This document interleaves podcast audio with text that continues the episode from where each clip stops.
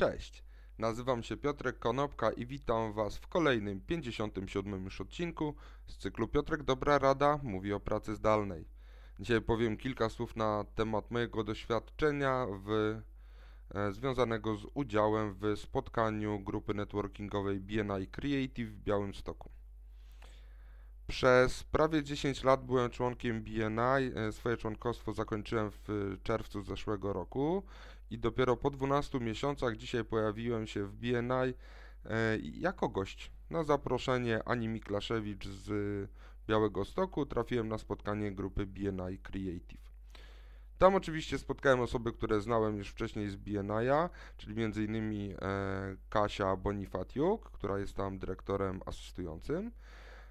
I chciałbym dzisiaj powiedzieć kilka słów na temat tego, czym różnią się spotkania zdalne od spotkań standardowych e, właśnie w takiej organizacji networkingowej.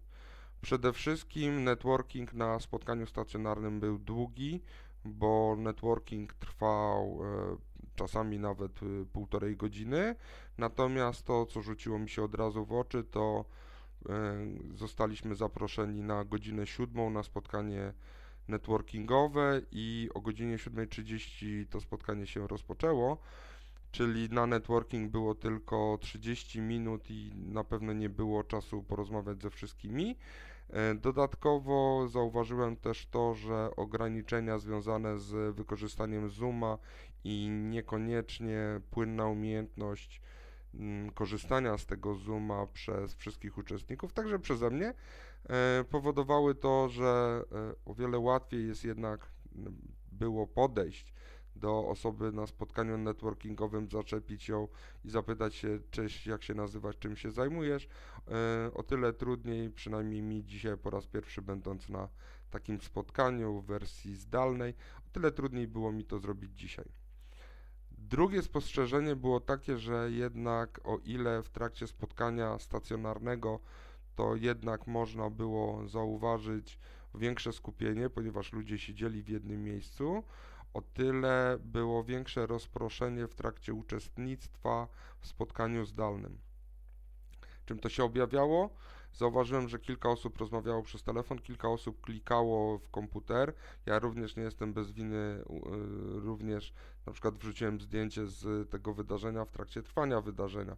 Także to pokazuje, że rozproszenie w trakcie trwania spotkania networkingowego w wersji zdalnej jest większe niż y, rozproszenie, czy y, jest mniejsze skupienie na takim spotkaniu w wersji zdalnej.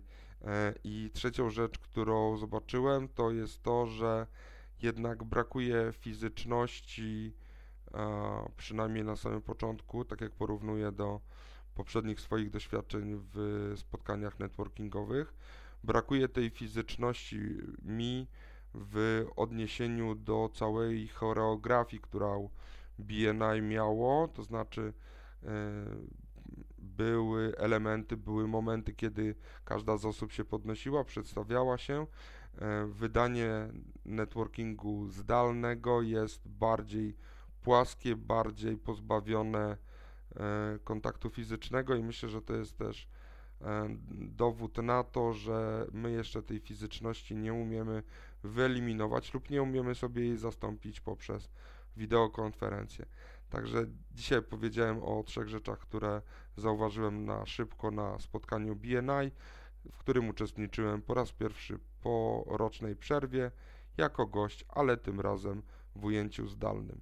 Także dzięki serdeczne. Zachęcam w ogóle wszystkich do uczestnictwa w spotkaniach networkingowych BNI. Do zobaczenia i usłyszenia jutro. Na razie.